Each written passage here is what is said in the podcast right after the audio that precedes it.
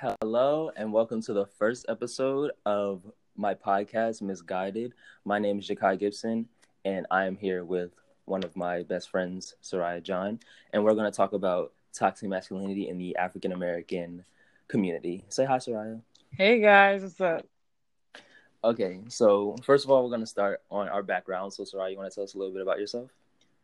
Well, I am Soraya John, and I am a senior at Tallwood High School.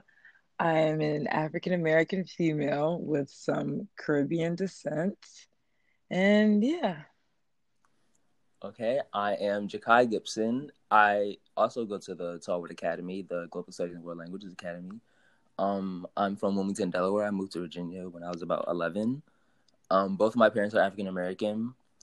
Um, I have some Native American descent in me, but um, yeah. So today we're basically just going to talk about um just overall aspects in the African American community and how they relate back to toxic masculinity. So the first thing I wanted to ask you, Soraya, was about your mm-hmm. experiences with toxic masculinity and African American culture. Well, most of my experiences with toxic mas- masculinity in the African American culture come from my the fa- the male figures in my life, uh, specifically my father and specifically my I guess romantic relationships. Um, there have been plenty of times where, um, you know, the just the dynamic in my house, the way that uh, my father grew up. He's Caribbean. He's from Guyana the way that he grew up, he absorbed the you know the male dominance uh i guess culture that they come from into his own house and his own family now. And you know it's just some of the things that he does it just seems a little bit unfair drastic but he does it because that's what he's used to. He's used to men being the dominant figure and he ex- exudes his dominance on his wife and his children in ways that you know can be a little not detrimental but a little impairing to our family dynamic. But he doesn't see it that way because that's how he grew up. So this generational uh, toxic masculinity in our community has it's just been continuing. And then i see that in men that i've dated where they just think that it's okay to treat women any sort of way and that they're just supposed to you know attend to them and things like that. But you know it's kind of up to newer generations to try and break that cycle that men should fit a certain role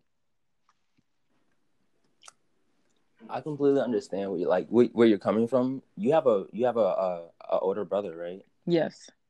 How do you think like this like this newer generation like how is it like how has it like started with him? You know, like how has like your like your father's transitions like or I'm sorry, your mm-hmm. father's um traditions mm-hmm. like transitioned into like your uh, brother and like how is he taking it and how does like he respond to like toxic masculinity in the community? Well, I can't I can't really say how um I'm not really sure how he treats women, but I can say, hmm. I can say that he is I can't say based on his views on the LGBT community that you know you know, you know, like small things like, oh, if some dude says something, let's say, let's say a guy would come up to my brother and be like, "Hey, you're cute." He would be like, "Whoa, that's sus," da, da, da. or like, "That's gay" as an insult or something, something along those lines. You know, slick yeah. comments like that um exist in our generation, and you know, just how my brother views the um views how men are supposed to act. Um, he just has a very I guess, impaired view on sexuality because of that. It's yeah, I think it's like you know, like it's not as bad as older generations with Yeah. us, but I feel like there are still like slight insecurities like Mhm. implanted here and there. Yeah, And I feel like I feel like like as like as those like are implanted, I feel like as we like grow up, they'll like they'll become they'll like grow with us and they'll eventually become like something like more like I, I don't want to say evil, but more like negative in a way.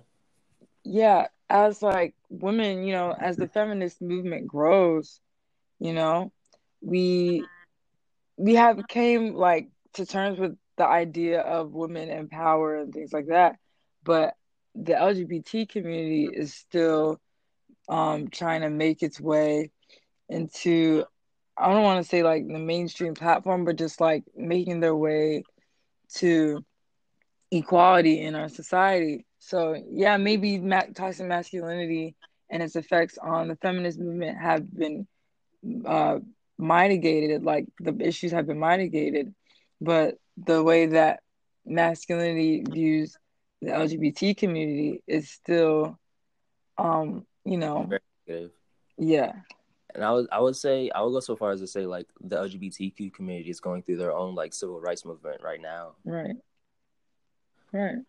And it's, you know, our country has always been, you know, ruled by men. So, you know, just African American, I guess, you know, post colonial theory, whatever. Af- African American toxic masculinity is evolving within these different movements. Yeah, and in my opinion, I feel like it's it it makes it easier in a way, but it also makes it more difficult because for African American men, um it always like racism will always play a part in like some aspect of um the life of African Americans. Mhm. And I feel like in terms of masculinity, African American men haven't had as many chances and as many opportunities to succeed as like a white man would have and absolutely right. therefore yeah and therefore you know like maybe they will want to exhibit masculine traits in other ways that aren't like success and stability and stoicism that um that they can't really like exhibit because they don't have the opportunities and therefore they like manifest into like more negative things like maybe like lack of lack of emotion just things like that like like insensitivity That is a really good point because, you know, white men, they can um exert their power into the world and their dominance into the world by having all these opportunities, educational opportunities and political roles and all that stuff. When black men, most the majority of them can only exercise that dominance in their communities, which ends up being bad, like in their neighborhoods, which ends up being bad, turning in turning them into um the, I guess notoriously women beaters and drug dealers and all that type of stuff because that's what they can um afford to be in power in their neighborhoods and communities.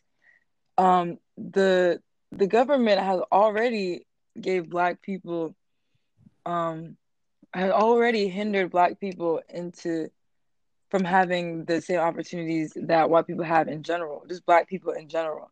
But when you dumb it down to just African American men, it just makes it so much worse. One out of three African American men in the entire United States will end up in incarcerated in their lifetime.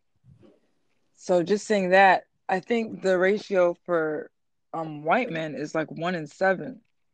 So that alone is just an example of how how much masc- toxic masculinity disproportionately affects African American men than white men.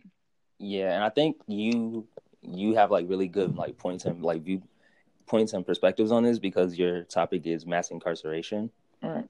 So like you can provide like that uh that perception of it or that perspective but right. Like black men get incarcerated in like in every state the incarceration rate for black men is in the thousands. Like a thousand, over a thousand black men out of a hundred thousand in each state are incarcerated. Whereas white men, it's like 200, 300 something.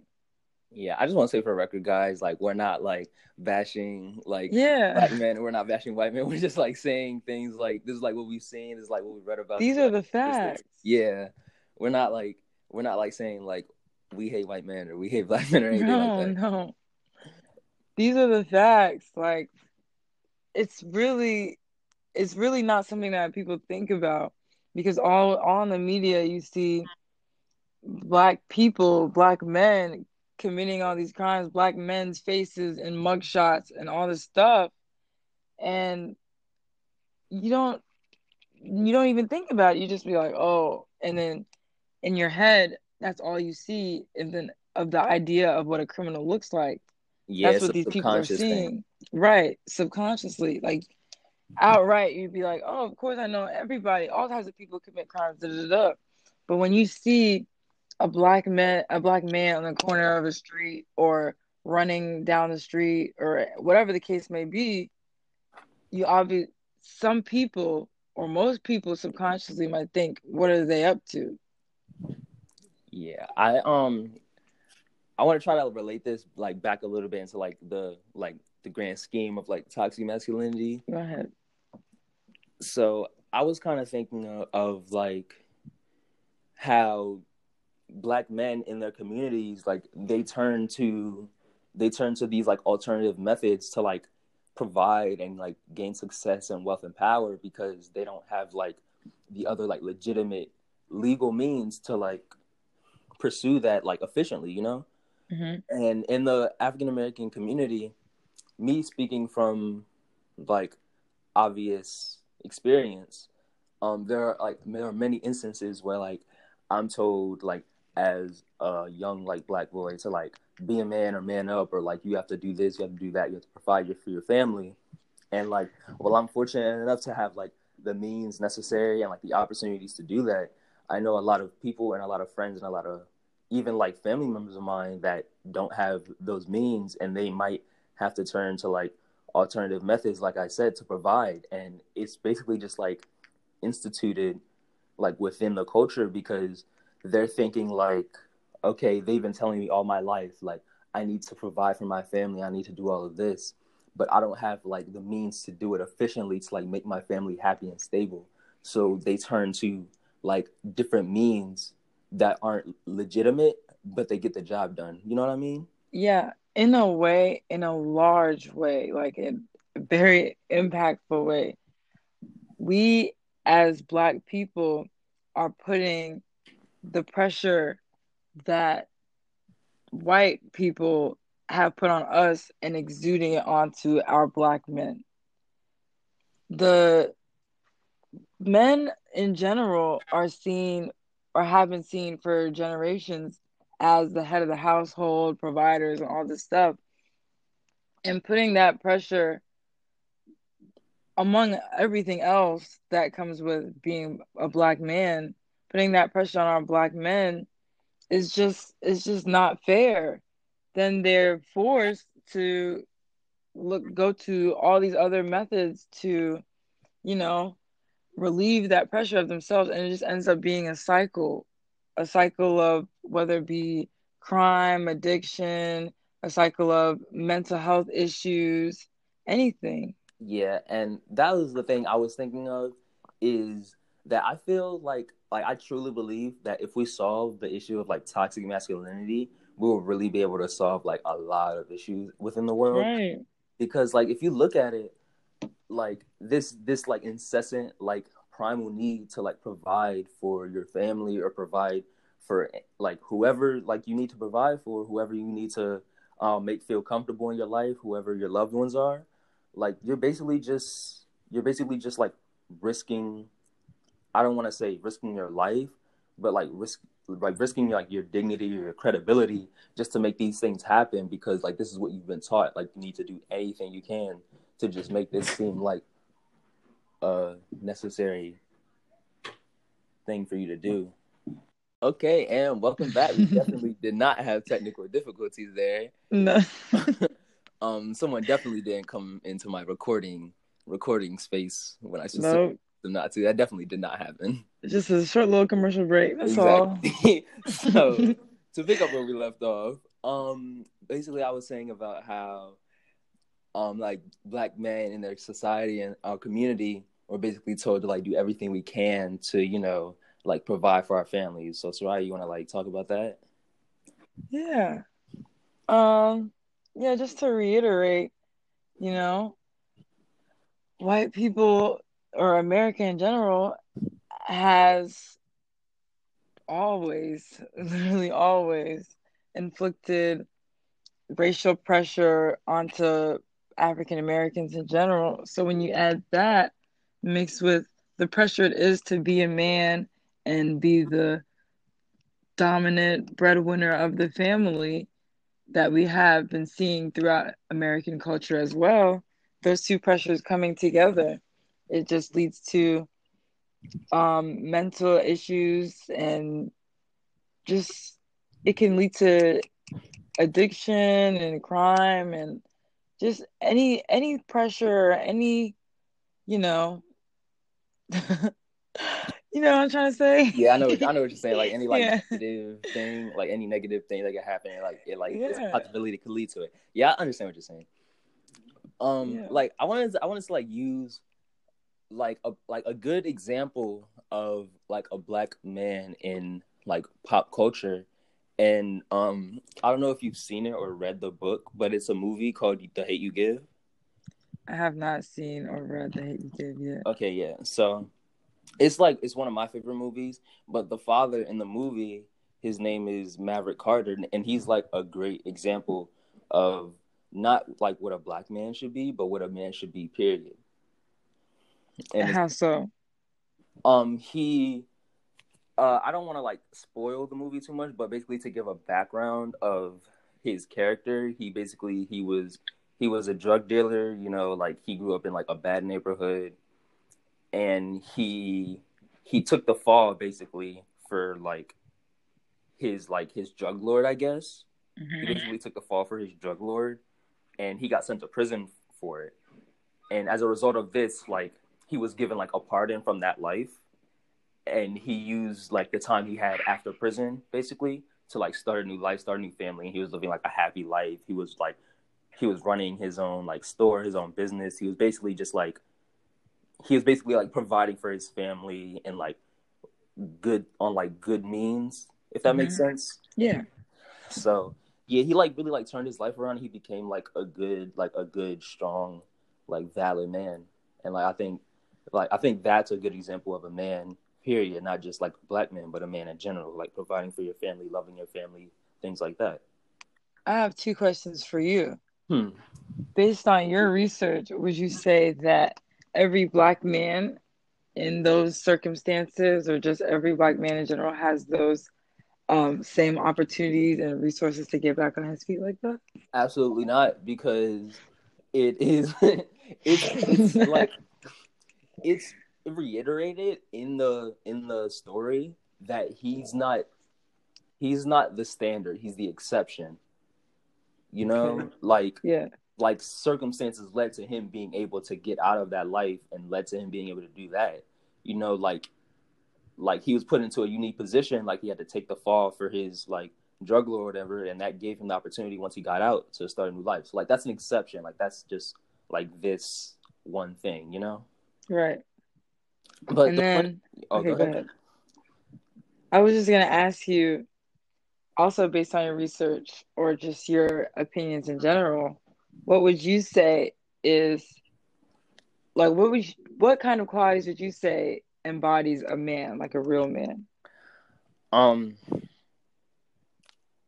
it it's it's tough because I'm speak. I I want to speak from like the perspective of me because like as much like I would like to say that I like I embody the traits that I want to like a real man to be, mm-hmm. but I would say like like just like sensitivity towards those that like need it, like being able to care, being able to like provide, but that's like to an extent, you know, like making the attempt can be good enough sometimes. Like if you're making the attempt mm-hmm. to provide, if you're doing everything you can, like that's all that can be asked from you. Like as like not even as a man, but as an individual, you know? Right. So right. I feel like though like those are like the most important traits, sensitivity, you know, like being caring, being like like putting in effort, just things like that. Being able to like relate to people that aren't you and like empathizing and sympathizing with them instead of making everything about you. Right. And that's like essential for all members of society. Yeah. But um the point uh, I was trying to make with like the uh the character in the hate you give, Maverick Carter, mm-hmm. he there was a point in the story where his daughter, his black daughter, brought home like a white, a, like a white boy after prom, and he had this little like insecure moment mm. where he was just like, he was just like, I guess I didn't like give you a good example of what a black man should be. Mm. And like that's what like that's that's the connection here is that he he felt like insecure because like he failed his daughter because like he failed his daughter like his daughter prefers like a white man over a black man more because like he gave like a bad example and like he set a bad example for her and that's the like the, like that's one of the biggest insecurities in like the black community is that they're they're always comparing themselves to white people um or in a way you're right in a way but it's more so like black men are afraid and i'm speaking from experience because i've had like these flashes of insecurity too but in a way i'm more afraid that i won't be able to provide for my family in like the way i mm. see like a stereotypical or like just like a white man in general like provide for his family. So back to the burden of being the head of the household and all that stuff. Yeah it all it all relates. It's like you said it's just all like one big cycle. Yeah. Um, how do we get out of that i don't yeah i don't know. That's that's the next question i was going to ask you actually. Is, uh, like how do you think how, how do you think we fix this? Because like that's the toughest question. And if we obviously had an answer like we wouldn't be in this problem. And we might have an answer. What i have seen is that men, more men have been tackling this uh, the issue, starting with image, like the way we physically view men. Like more celebrities are breaking boundaries of fashion, like masculine fashion and female fashion. They're blurring the lines, like wearing dresses or skirts, or you know, just colors maybe yeah. or colors that may signify or represent or symbolize more with feminism uh, stereotypically, they have been blurring those lines and breaking those boundaries. Yeah, I agree, and I feel like um, I want to make I want to make this connection because I talked about this in my paper for a different culture, but um, K-pop basically uh, is like doing that too, where they're like, well, like men are like wearing makeup and stuff like that because they're like idols, they're like celebrities and stuff like that, and they're like trying to maintain like this image of themselves, and that's considered like effeminate in uh, Chinese culture, but they're like going like great strides and they're like breaking these boundaries and stuff like that. Mm. Um, I wanted to say like to relate that back to like African American the African American community. Um, I think a lot of the change in that has to do with um, African American like rappers and hip hop culture and culture like stuff like that in general too. Culture that African Americans most directly link themselves to or feel more represented in. Yeah.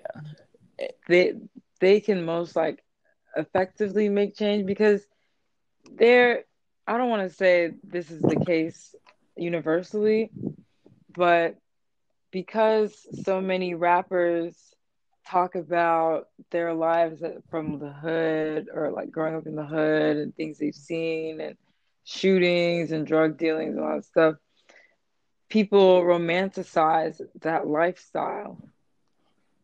So maybe if, you know, more black men or more well-known public figures or more well known black male public figures go out and break the boundaries of masculinity, maybe they could make that mainstream. Yeah, and I think um like I just want to give some examples here, but um basically the premise is like there are like two schools of thought, I guess, in uh hip hop culture where like the old like the old school of thought is like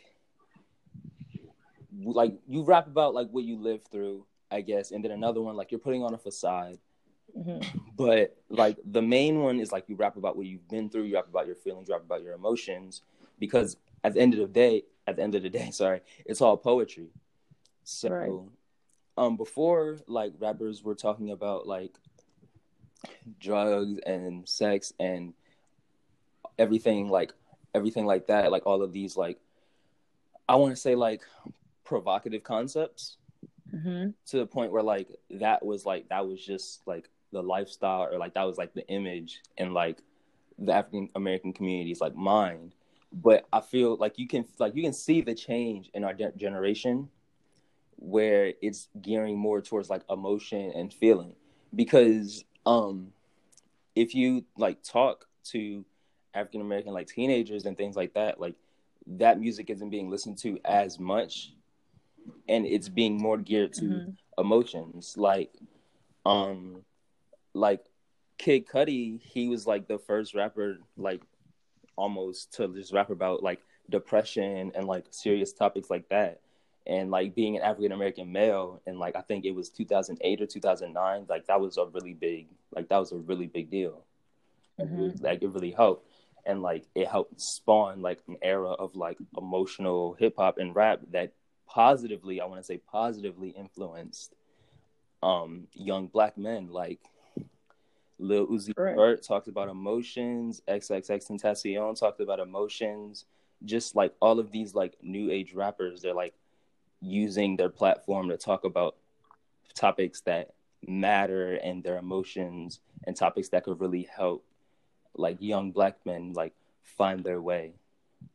And they really very are very widely resonated with like when you had mentioned XXXTentacion when he had died it was kind of like it sh- sh- almost shook the community because he was a very influential rapper being that he constantly talked about depression and mental health issues and things like that. Mm-hmm. So it just shows how much the the African American community in general, but specifically black men, how much work there needs to be done for mental health within that group of people. Yeah.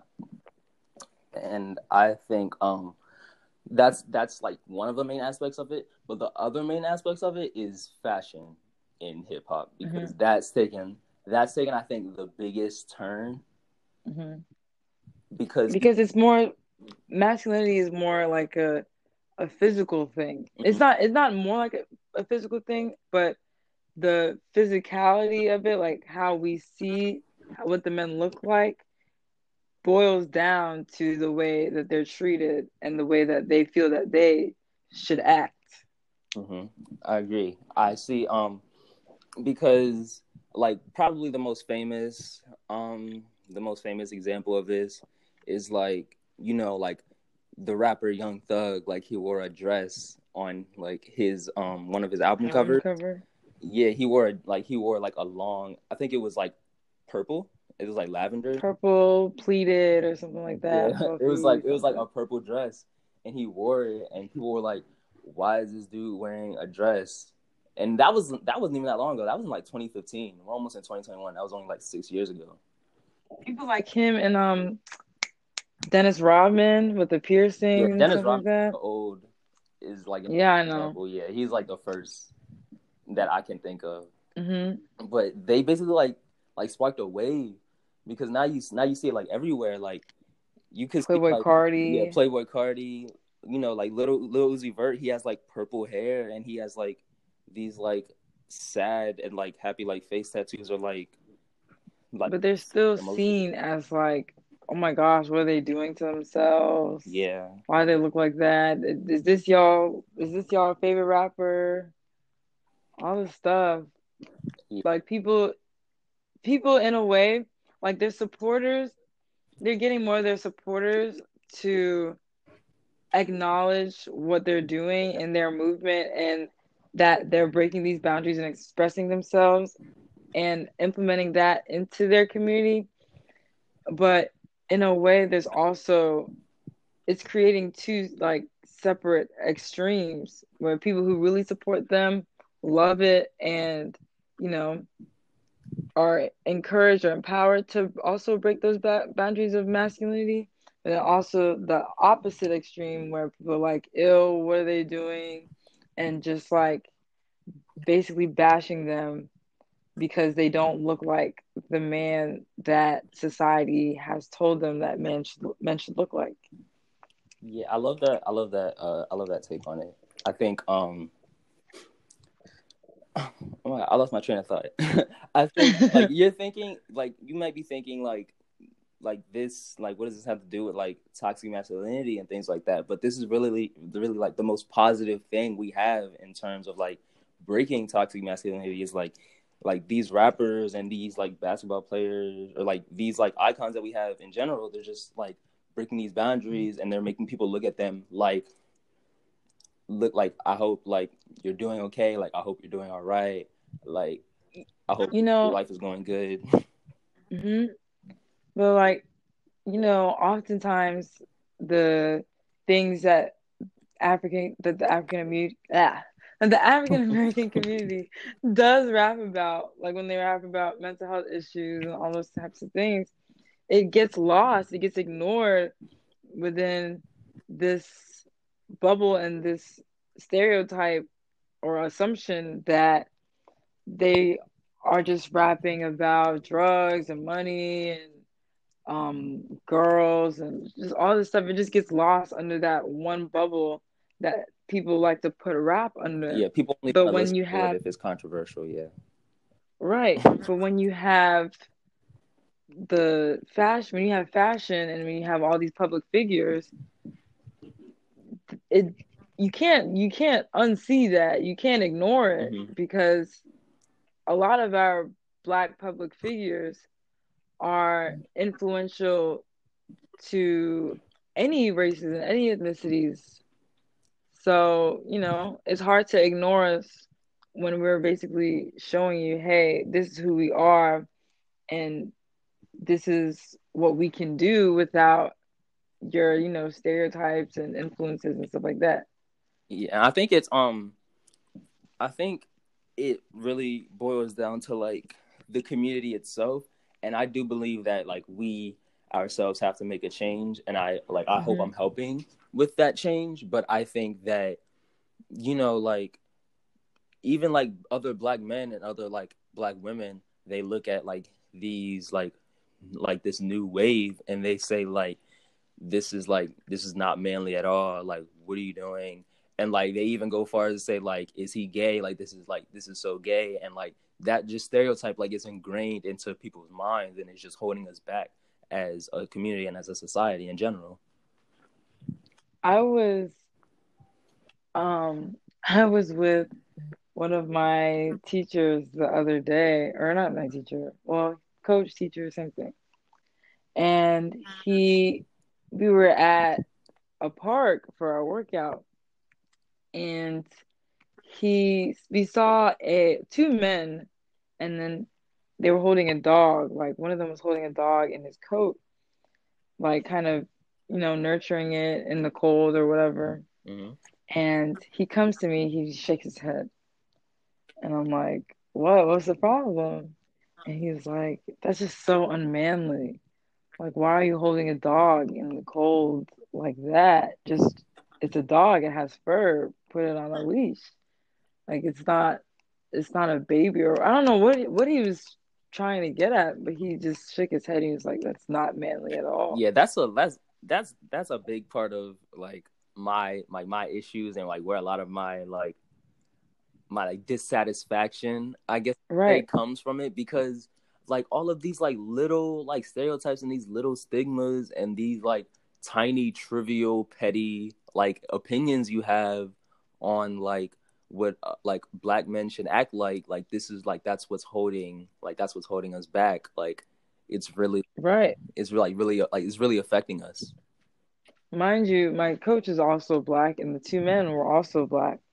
So it's just like why can't the, why can't black men be nurturing? Why can't they be sensitive? Why can't they be caring? Like what's so unmanly about that? Yeah and um I just want. I guess. I, I guess the way I wanted to like end this would just be to like provide like I guess like some concepts or some questions for people to think about. So, um, like that, like that leads really well into like one of them is like there are like multiple different angles or like multiple different like reasons black men are struggling with their masculinity now and one of them is like the obvious like institutionalized racism but another one is like the like the stereotypes and the stigmas that even like black implicit racial biases. Yeah and like the black culture like we have on like ourselves and like black men have on themselves to act like a certain way.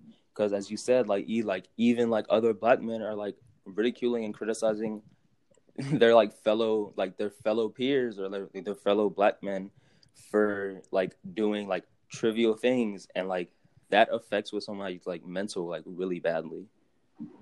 I would just want people to think to themselves, think about the black men in their life, whether it be their fathers, brothers, uncles, or their friends, and just or or just any black stranger you see on the street. Just think of how you view the black man and you might you might think, oh, of course, that all black men aren't the same, and I, I don't have stereotypes about black men or any biases, but just think deep inside, like about how you view them, because there's so much pressure on the black man throughout, like more than there, maybe more than there's ever been in history, but there's just so much pressure on the black men. Just think about how your just one small opinion or one small view that you have can change to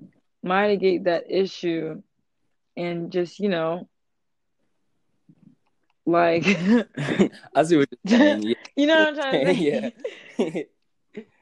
just like just rethink it because that's little little small opinions like that are the reason why we have police brutality or mass incarceration or why the entire or why the entire black community has issues accessing mental health or uh, adequate education. Just think about your future and where you see going yourself going and how one small opinion or bias that you may or may not have can impact your role as a global citizen. It's a butterfly effect. Right. Um yeah, um I just want to like leave y'all with like one like little like if if you learn like nothing from this podcast, hope, I hope you did.